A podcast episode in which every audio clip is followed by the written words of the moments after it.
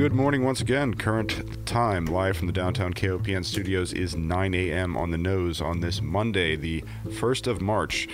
Well, the calendar has turned over yet again. And we are pleased that you're with us on this fine semi spring morning to join us for another live edition of our locally produced program on the coronavirus pandemic here in mid Missouri. It is Community Pulse. As a reminder of our production schedule, you can catch Community Pulse live Mondays and Wednesdays from 9 a.m. to 9:30 a.m. The episodes are then immediately backlogged, archived that is, to our website along with all of our programs, kopn.org, kopn.org. You can catch us uh, posting the f- uh, program on Facebook later in the day, along with links, relevant links to the day's discussion. And you can check out the entire catalog on Spotify and Apple Podcasts. On today's program, might be a very good day to uh, hang around and wait for the links because we're going to be discussing two things. Number one, as everyone already knows, the Johnson & Johnson vaccine has been approved. This is a one-dose vaccine, and that, of course, is the big news emerging from the pandemic from the weekend.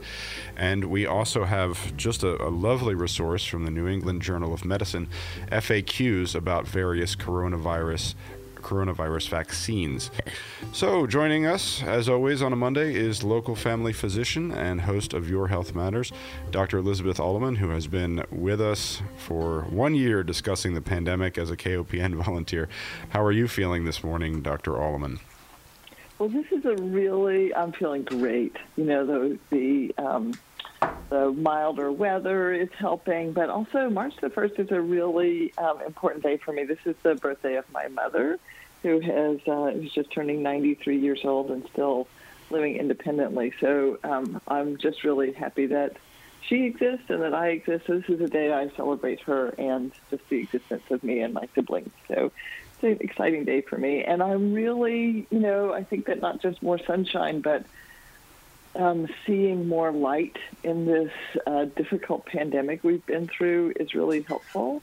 Um, having cases either declining or they've been a little stable. Uh, we've plateaued a little bit in our decline over the last week or so, which is a little concerning, but um, I'm still, uh, and and honestly, we are um, have plateaued out at a number that was shocking and horrifying to us in October when we first got to this number. You know, so in the United States, we're between 70 and 80,000 new cases every day, and we're continuing to have um, uh, an unacceptable number of deaths every day. But it, given that it was less than it was before, I am still willing to um, count that good news. Um, so in Missouri, we are seeing declining cases. Again, there seems to be a widening gap between what's on the state dashboard, and that's what gets reported to national sources like the New York Times, which I follow, and what Matthew Holloway reports on his um, on his uh, Facebook page um, every day. And all of his data, it's not like he has some inside track. All of his data is publicly reported data and um, jurisdictions, counties and cities and other uh, places that report their cases, fewer of them are reporting on a daily basis. Um, and so the numbers are probably less reliable than they were in some ways, and yet we still see a trend down, which is um, reassuring. And I am fully supportive of health departments using their limited resources to help us get vaccinated and to perhaps do less of the reporting of data to the state.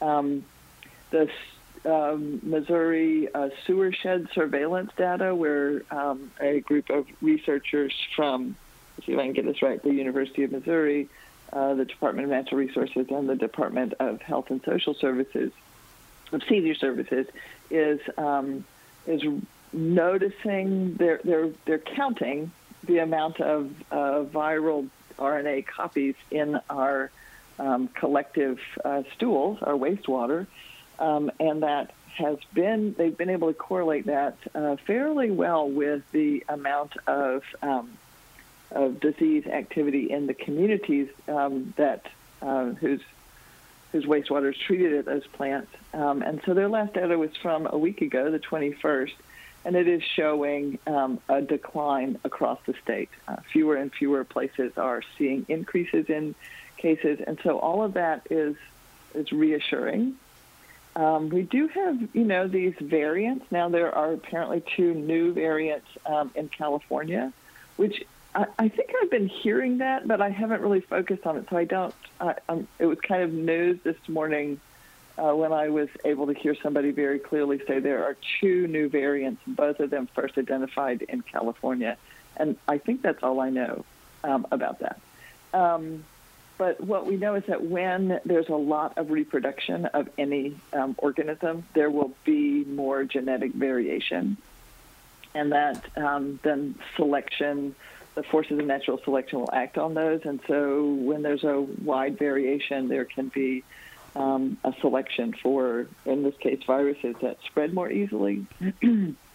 and, um, you know, over time, generally what happens is viruses become less fatal, but that may that's not necessarily a guarantee that it's a smooth ride into that. So we are likely moving into a time where the the precautions we have taken before that really reduced spread may not be as effective, and so we may see more widespread with the same amount of, of restrictions or precautions.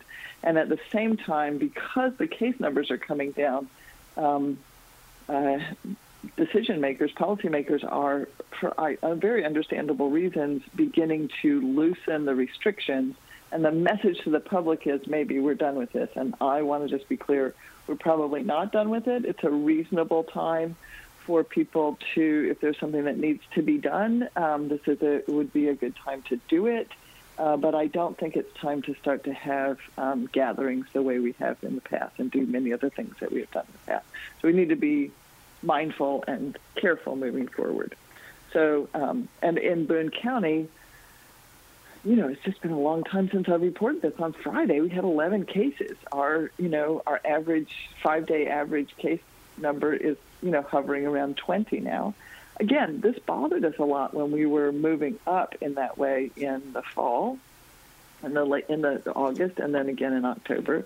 Um, and I, but I I still celebrate that we're that that number is lower than it has been. Our hospitals are operating in the green, so I have told my husband that he can use the chainsaw again. So because if he becomes injured, I hope that he would not become injured. But if he came injured, um, we could expect that we would not be um, asking a already totally burdened system to to use its resources to help him as well.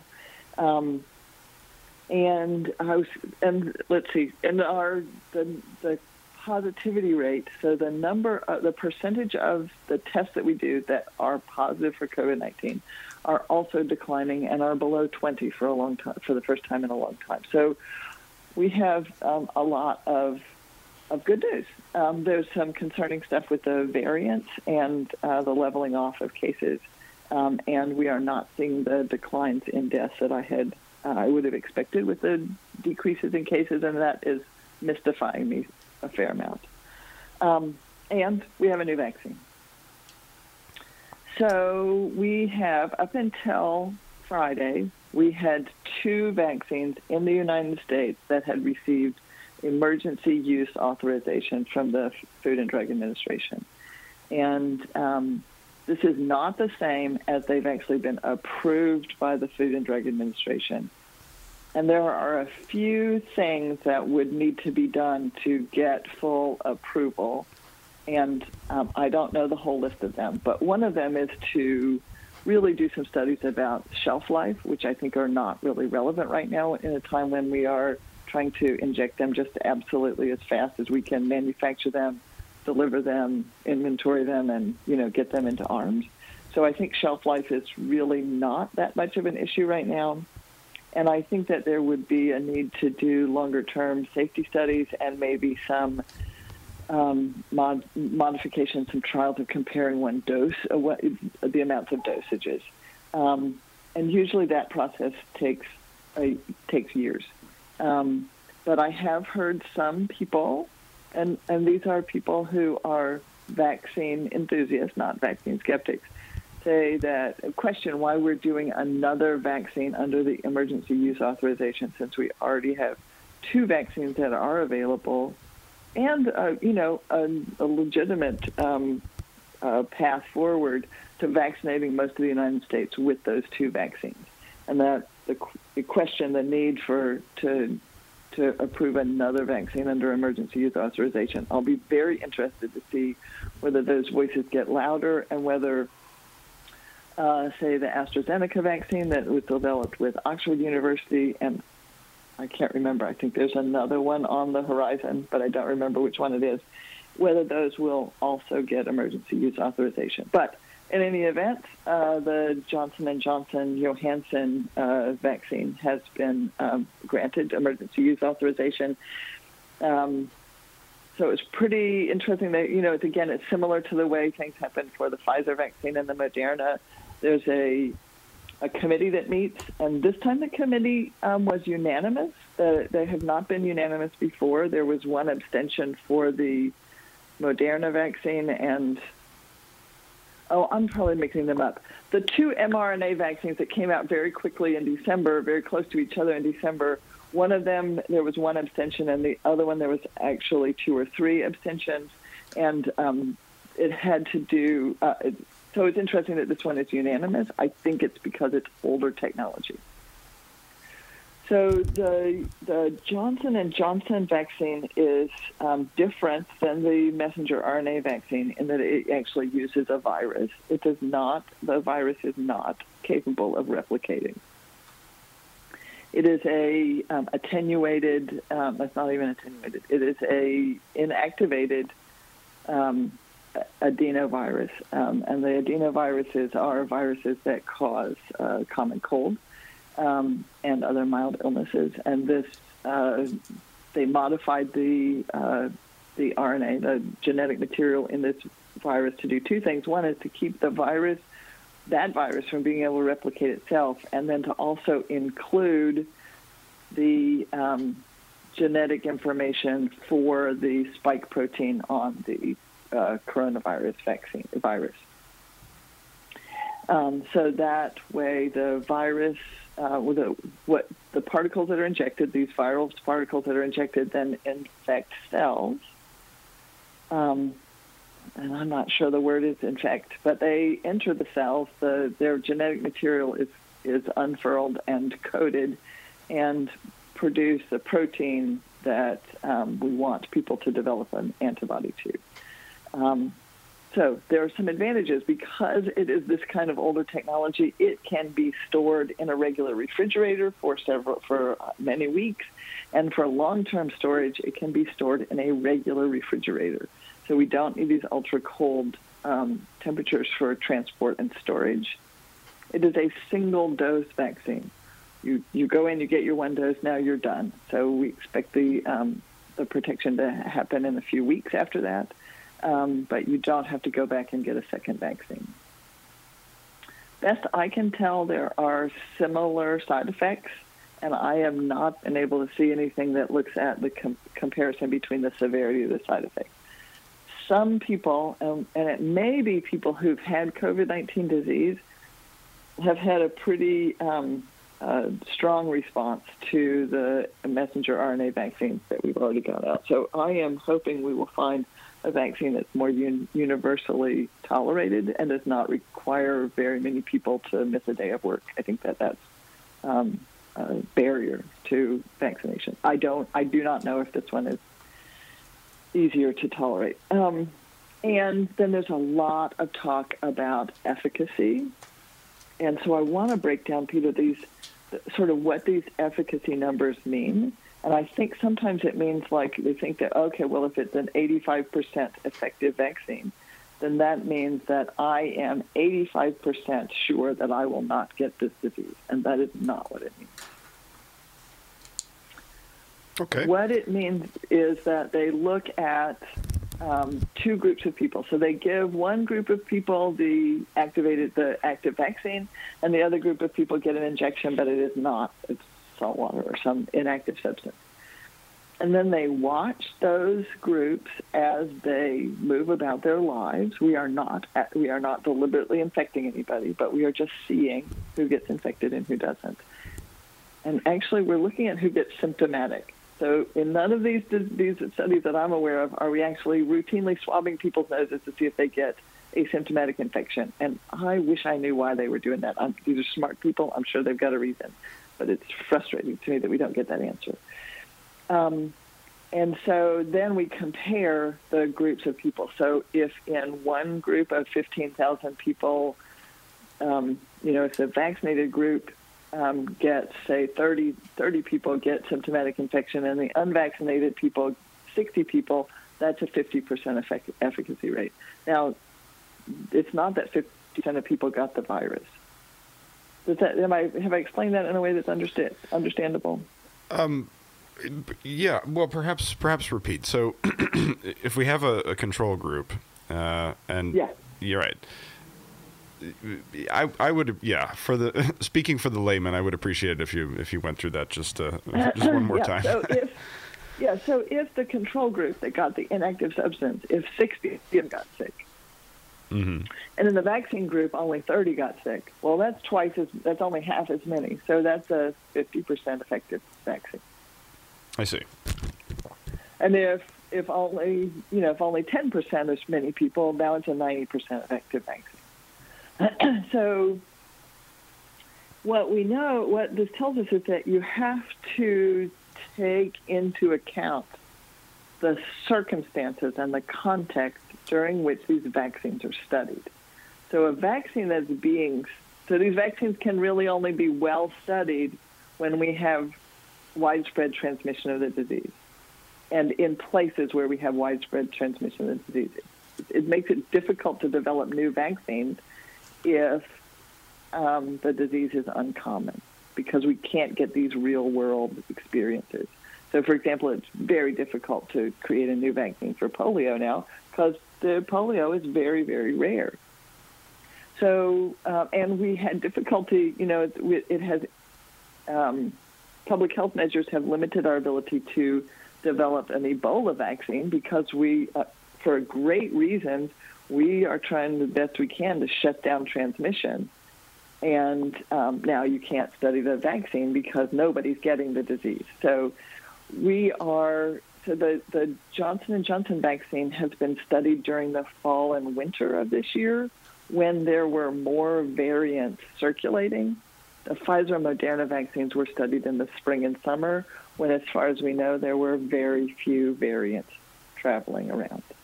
So we, it's you know, we're they're studied during different times. So this is, I'm going to make a sports analogy, which is a dangerous thing for me to do because I don't follow sports. But it's like saying that to trying to decide which team is better when they've never played each other on the same field. So these these the vaccines that we've already had, the Moderna and the the Pfizer, have never been tested head to head. We haven't done any head to head testing with any of these vaccines. So they just we just haven't compared them one to another. The other is that most of these numbers that get reported first is the amount of, of decrease in incidence of the disease, so the amount of protection that you get for mild to moderate disease. And while I think none of us want to be infected with this virus, well, maybe some people do. I do not, and many people I talk to do not. The people who want the vaccine are hoping to not get infected with the virus. I think most of us just really don't want to get the severe disease. So these the all of these numbers, the, all of the vaccines are way more effective in preventing things like hospitalization and ventilation and death. The problem is those don't get reported as much because those numbers are smaller, and so they may not be as statistically significant. But of interest is in this study of 40,000 people who took the Johnson and Johnson.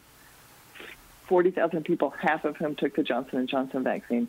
In the vaccinated people, after the two or three weeks that it took for them, the vaccine to take effect, there were zero deaths in the vaccinated group. Zero deaths. There were, I think, five or six deaths in the unvaccinated group. And so that number is too small for people to say we had 100% effectiveness, but I'm going to say it anyway all of these vaccines appear to be very close to 100% effective in preventing death. That is something you may want to repeat. so, it, and I, my the last time I read the data has been a while. So if someone knows that this isn't correct anymore, please please let me know. But so far in the randomized controlled trials of I think all four of the vaccines, Moderna, Pfizer, AstraZeneca, and Johnson and Johnson, there were no deaths in the vaccinated group after we would have expected immunity to have taken effect. So they are, all of them appear to be 100% effective in preventing death from COVID 19 disease. I think if, if I. Um, if I may take a stab at summarizing your message, I mean, first and foremost, we hear about these variants all of the time. Variants, variants, variants. Right. This is this is natural. Right. This is what a virus does. Um, it replicates, and there are genetic mutations. And as we were talking about a couple of weeks ago on the show, natural selection will tend to favor uh, variants that are more contagious and perhaps less deadly. And as we look right. at the efficacy numbers here, it's not just simply a matter of taking a look at the percentages because a new vaccine may be 66% effective against the current range of variants that are out there. Uh, but they are still 100% effective in protecting their hosts from severe disease, which will uh, put their lives at risk. So the main so message, I, yeah, oh, and correct me if I'm wrong, is that we need to understand what we're talking about when we're talking about variants. Um, we're talking about uh, a, a, novel virus that has undergone genetic mutations in the past. Uh, what has it been now? Uh, 15 months or so. Um, so these uh, genetic mutations are inevitable, but they're also given the timetable. Uh, not necessarily that vir- uh, virulent. I mean, they're they're they're small mutations. They don't make for necessarily a more deadly virus. They make for one that's more contagious. They make for one that may be able to skirt its way around some of the earlier vaccines that we had.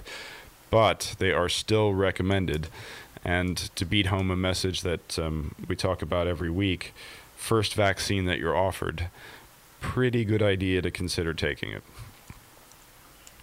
Correct? Yeah, I, I, am hearing more and more people asking, and either online or to me individually. Let's see, I want to correct one thing you said. It's, I don't think that these vaccines are 100% effective at preventing severe disease. So there have been people in the vaccinated groups who have been hospitalized, and I think a couple that may have even been on a ventilator. Thank you. But way they're way less, and their protectiveness. So if it's you know if they're 66 percent effective at preventing disease, that's any symptomatic disease, then they're usually another 10 to 15, 20 percent more effective at preventing severe disease, which is disease that requires hospitalization thank you for that uh, qualifier. Obviously, we can't we but, can't get there's no 100% zero risk anything in this. No, and I think over time, I feel like it's inevitable that those zero numbers are going to change. Like once we have millions of people vaccinated, just the statistics are against us. So that there will very soon be reports of people who got the vaccine just like they were supposed to, got sick from COVID 19 and died from it. I'm not. I don't want to curse people, but I just expect that number to that. Well, that, well, that is life. I mean, um, there right. is no 100% zero risk anything in life. Uh, we, right. Uh, so, but but the these vaccines are really all of them are very effective at preventing um, severe disease and death. So I think, and and we don't know yet, like you know, I spent some time thinking, well, do I want to wait and, you know, dance around with this? I'm in the first tier. I could get vaccinated now. Do I want to wait um, for a vaccine that, you know, blah, blah, blah? And I thought, man, it's going to be three or four years before I have all the data that I want, like which ones are best tolerated and which ones last longer and which ones are effective for the variant that shows up next year. And, you know, I can't know that. And so it was just much easier for me intellectually to say, well, I, what I know is that there's a significant risk in waiting. Indeed. That that when I wait, that means I, there's more days or weeks or months for me to potentially get infected. Well, there also seems to be a serious intellectual risk in not understanding what we mean by these variants.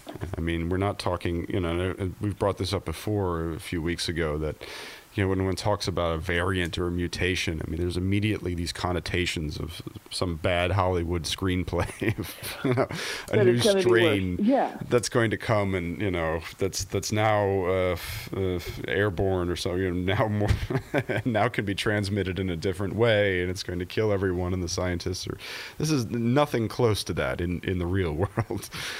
Right. We just need to realize that this the same mutation, genetic variation, which gets called uh, mutation or variant, is the same thing we capitalize on to make sweet peas that are sweeter, or um, corn that's more drought tolerant, or you know, a horse that can run faster. Um, so you know, the, the, this is the um, genetic variation that is responsible for the existence of life. Um, so we're, you know, need, need, need to, that needs to be taken in context. And thanks for reminding me that when I talk about mutation, that that has this other um, social connotation that I that it doesn't come up front in my mind. Of course, I'm aware of it, but um, yeah. So I think we so the down so there's some downsides of the uh, Johnson and Johnson vaccine. One is that apparently they had promised more vaccine than they actually have.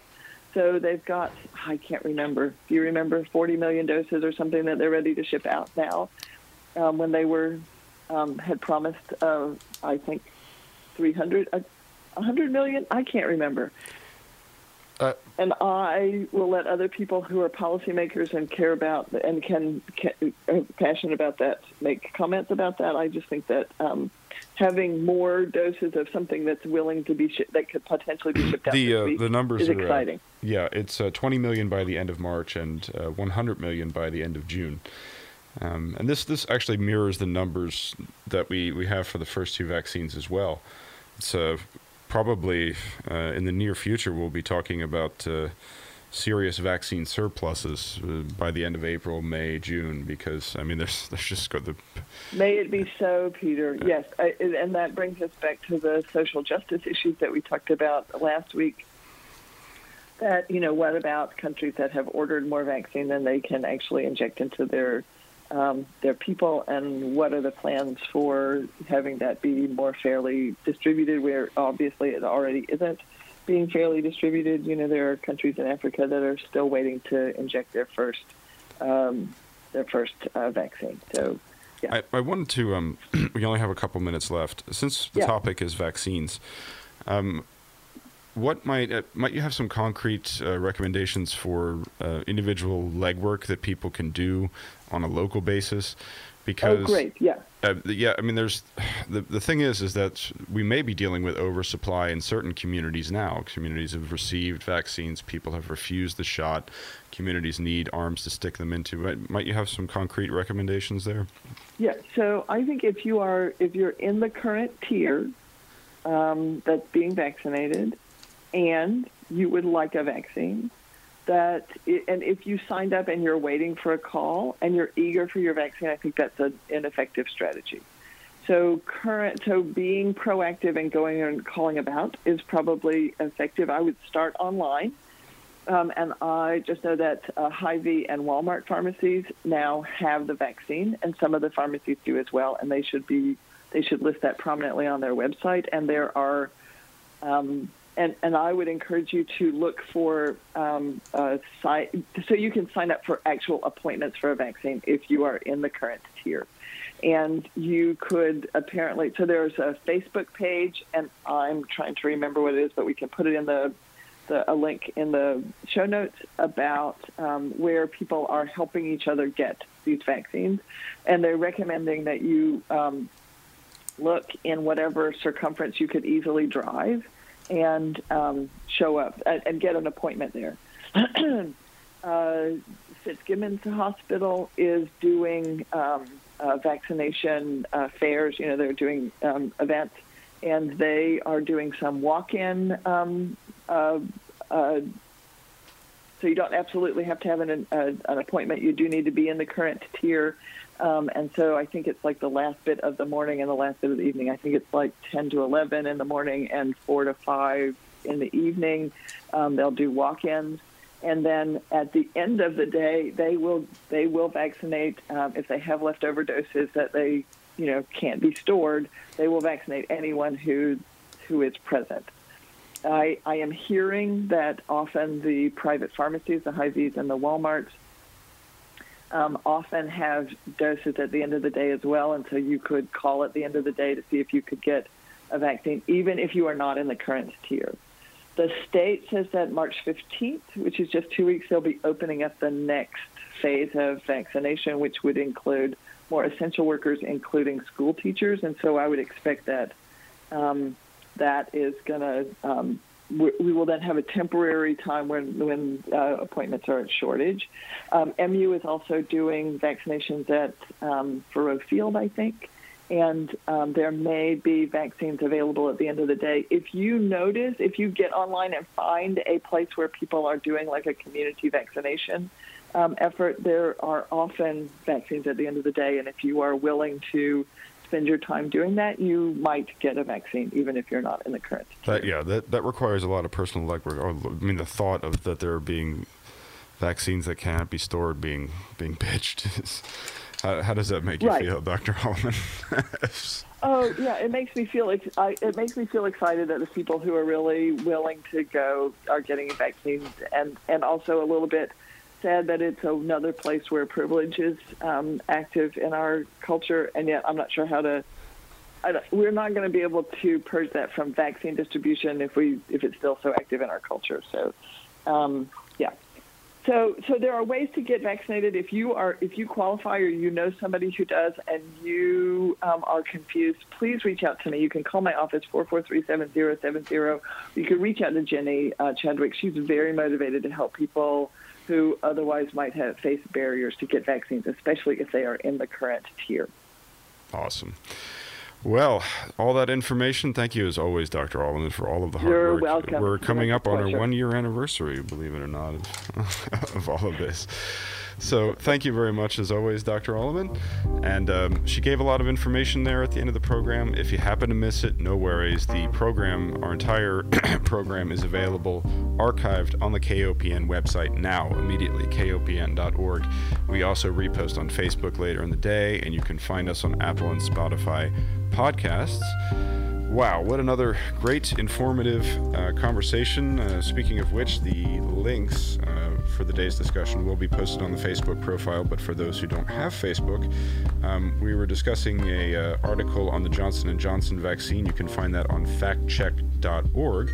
And then there is the uh, FAQs from the New England Journal of Medicine. We didn't get that, into that into, uh, into great deta- detail, pardon me.